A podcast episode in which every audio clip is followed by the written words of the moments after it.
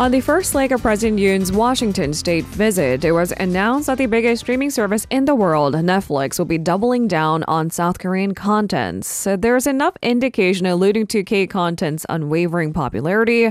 But let's delve a little bit deeper. What kind of contents really sell?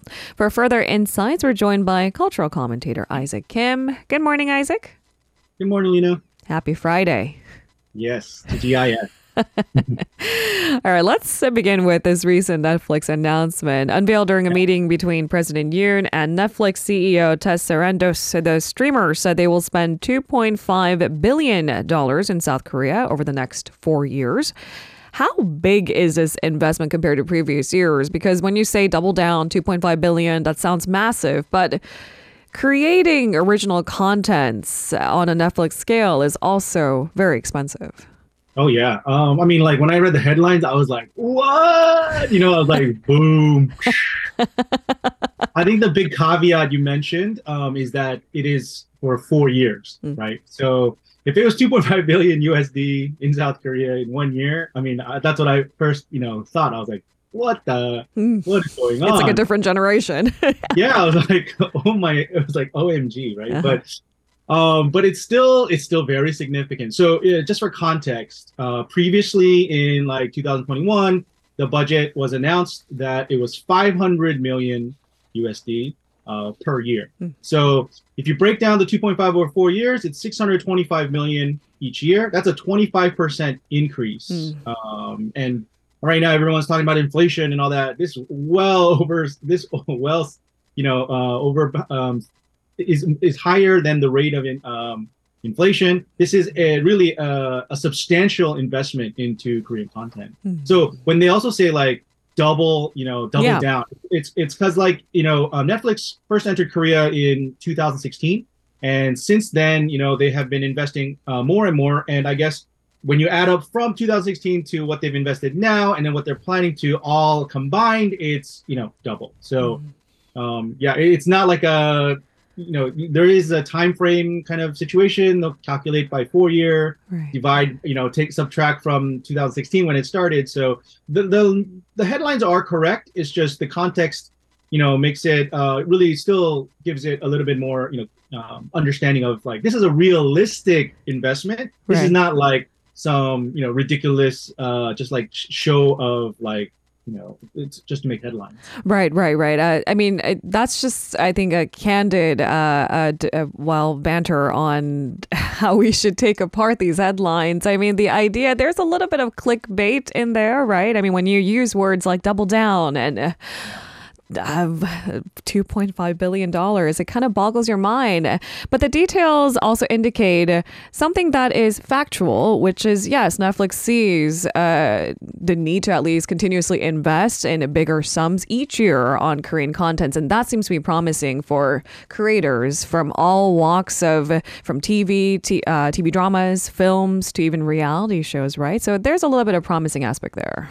Oh yeah, and the uh, just yesterday there was another announcement in the UK. Um, they're increasing their investment in the UK mm. by half a billion dollars each year. Mm. So they're already investing a billion dollars in the UK uh, for production, and now they're going to be investing 1.5 billion. So you know over over four years that's six billion dollars um, mm. that they're going to be investing in the uk so this is uh i mean uh, yeah the headlines are going around right now these are billion is so much money just, they're just throwing around the billion but, um, but when you look at the math it's also like oh this makes sense because you know they are they are doing incremental um you know investment mm. into mm. each territory and uh and in territories that are re- really providing a return on that investment so um, you know, it makes great headlines, but I'm sure the shareholders mm. and all the people who are like looking at the company and the future of the content industry are are going to be like, oh, this is uh this is good news. It's a good sign. Okay, so we talked about the money. Now let's talk about the contents. The Netflix CEO has described stories produced in South Korea as representing the global cultural zeitgeist. He knows how to speak. Uh, I'm just going to throw that out there. But he's clearly alluding oh, yeah. to these universal themes that go beyond that one inch border, right? I mean, beyond the subtitles. So then the big question becomes what sells? How do we keep well, the global audience from all walks of life, from all these different cultures, continuously engage in Korean content. So, what content is Netflix going to uh, So- invest in? So we we hear a lot about how Korean content is killing it. It's, Right. Korean so great. Okay, if you take a step back, you gotta yeah, we have to understand that Netflix is like a global leader for streaming on Right. demand, right? And it's like a um a buffet. Okay, like a Las Vegas hotel buffet. It needs to have a diverse menu of content to feed all different types of people. You know, people who like you know seafood, people who like you know beef and pork and vegetables and vegetarians and vegans. You got to provide uh, you know the best meal that you can for everybody, uh, and that's how you scale your business. And that's how Netflix has uh, become. You know, uh, from the DVD days to what it's become today. You know, so and sometimes these buffets have dishes that specialize in what's in season. Right now, Korean food is in season. so what we've seen is Korean dramas they they do really well. Um, they perform really well, and Netflix has invested you know tremendously in them over the last you know since 2016. But right now, the next wave I think of uh, of um, investment um, as well as potential is the unscripted. Um, non-drama, but like you know, reality shows. Hmm. So recently, Physical 100 was a huge show. Um, again, it, it, it broke records. Um, Singles Inferno a few years ago, and season two has Hmm. been you know it's it's been tremendously popular outside of Korea, in Korea and outside of Korea. So Mm. also mm, one last thing is that there's a looming writer strike coming in Hollywood, Mm. um, and we don't know uh, it, it, they could uh, strike as early as next week. But if that strike happens or what happens with that, it, it will impact the industry for years. And so Netflix has really got to prepare uh, for this uncertainty. I think that um, they've divert, you know, like when you invest in the stock market, they tell you to diversify your portfolio. Netflix has diversified their content portfolio, Mm. and um, I think that's really uh, allowing them to be uh, in a position to weather out whatever storm that is going to be coming. So, not to take away for this moment, which seems to be uh, that you're right. What's in season is Korean content. There's demand for it. It feels fresh. There's there's still a lure of it being uh, it going from only recently from being a niche content to something that we can all consume together. And so we hold the spotlight. But to be clear, if we take a step back, Netflix is also investing hefty uh, amount of money elsewhere in India, for example, to not just double down, but in the future maybe even triple down and diversify their portfolio. So that's what's in it for the streaming giant too. Now going back to uh, one of the trends that actually caught my attention is these reality show formats. So we know that like King of Mask Singers it was sold overseas, a format for it. Some were more successful than others.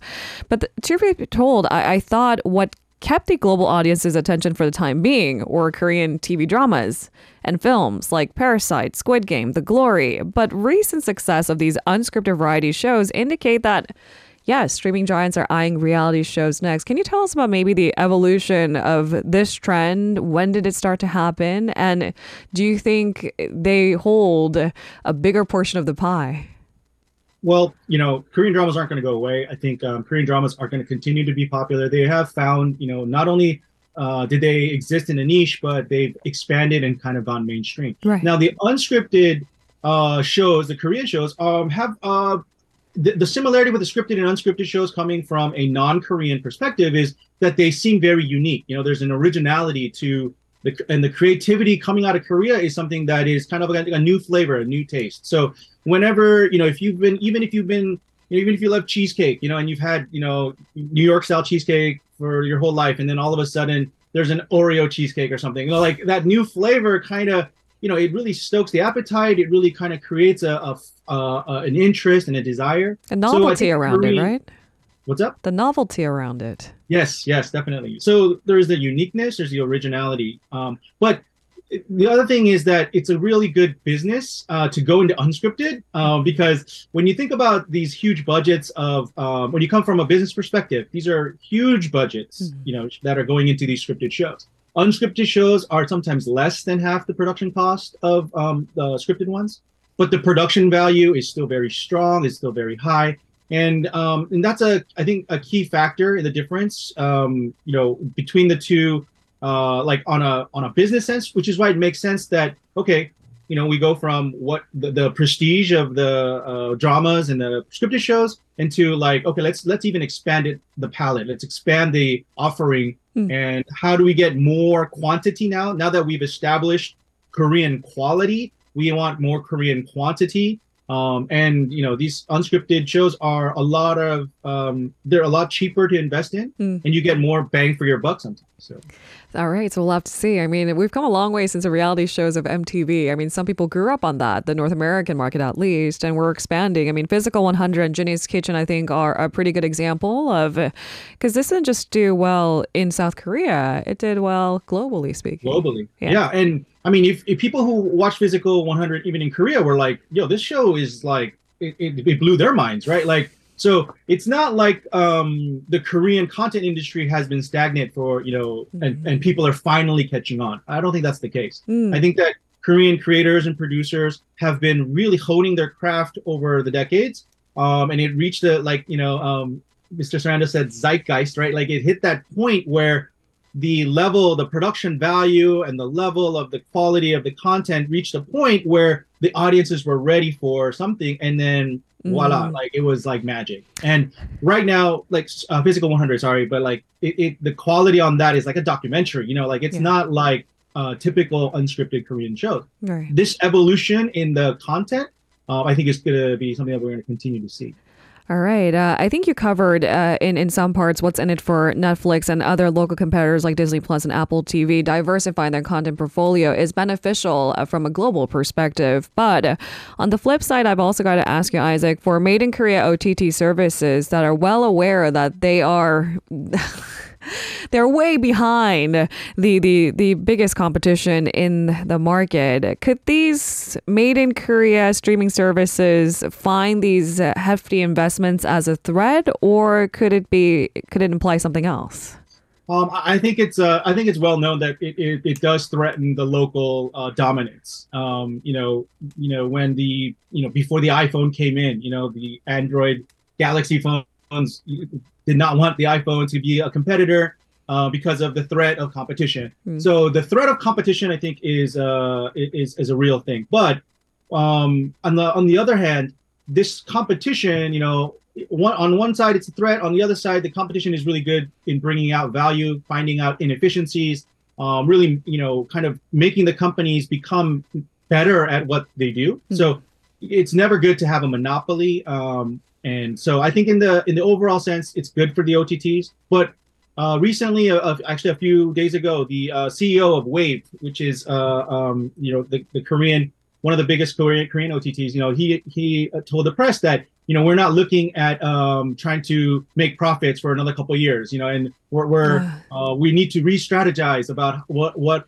we've been doing, you know. So they are, you know, in a sense, it wasn't a very positive like a reflection of what's going on in his business, but uh, and but because it probably because Netflix was a threat, but I think his response is very it- to me it gives me confidence that you know Wavve isn't going to go away. Wavve is going to pivot. They're going to uh, adapt. They're going to you know like adjust, and hopefully they'll find you know the better kind of uh, better business model that um, will kind of survive past uh, any kind of threat, whether it's from Netflix, from Amazon, from Apple, anybody of these global OTT players. The local the local market OTT players have a lot of strength and backing behind them, Mm. and so um, the threat. I, I mean, I hope they don't take the threat too seriously and get you know disheartened. Uh, but the threat is uh, a, a little bit of fire under your feet. It, it can be good um, Yeah. for the overall uh, business. So. I, I think I think you you nailed it. Uh, just the fact that they want to re-strategize, maybe the kind of content they want to produce, uh, and the way they do it might be different from these other streaming giants' ways. We'll have to wait and see what that looks like. I, I did it did blow my mind the fact that the Wavve CEO was so candid and he said so openly Yeah. that you know we are not going to turn profits for the next few years realistically, but managing everyone's expectations, they're not going anywhere. I mean, I don't know how that's going to play um, with the media and with with the Or the investors. and the investors. Yeah, but I mean, as a um, uh, you know, as a human being, on a um, for for me to see the CEO not lying and not pretending, but being candid.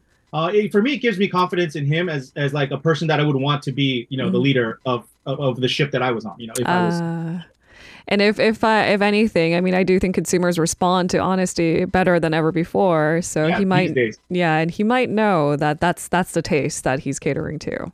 Thank you so much, Isaac, for today's conversation. Have a great weekend. We'll speak to you soon. Take care. Bye bye. If you're listening to our program using the podcast service, just a reminder that we do go live Monday through Friday, 7 a.m. Korea Standard Time. So tune in and help us make the show more informative by giving us your input. See you bright and early on Good Morning Seoul.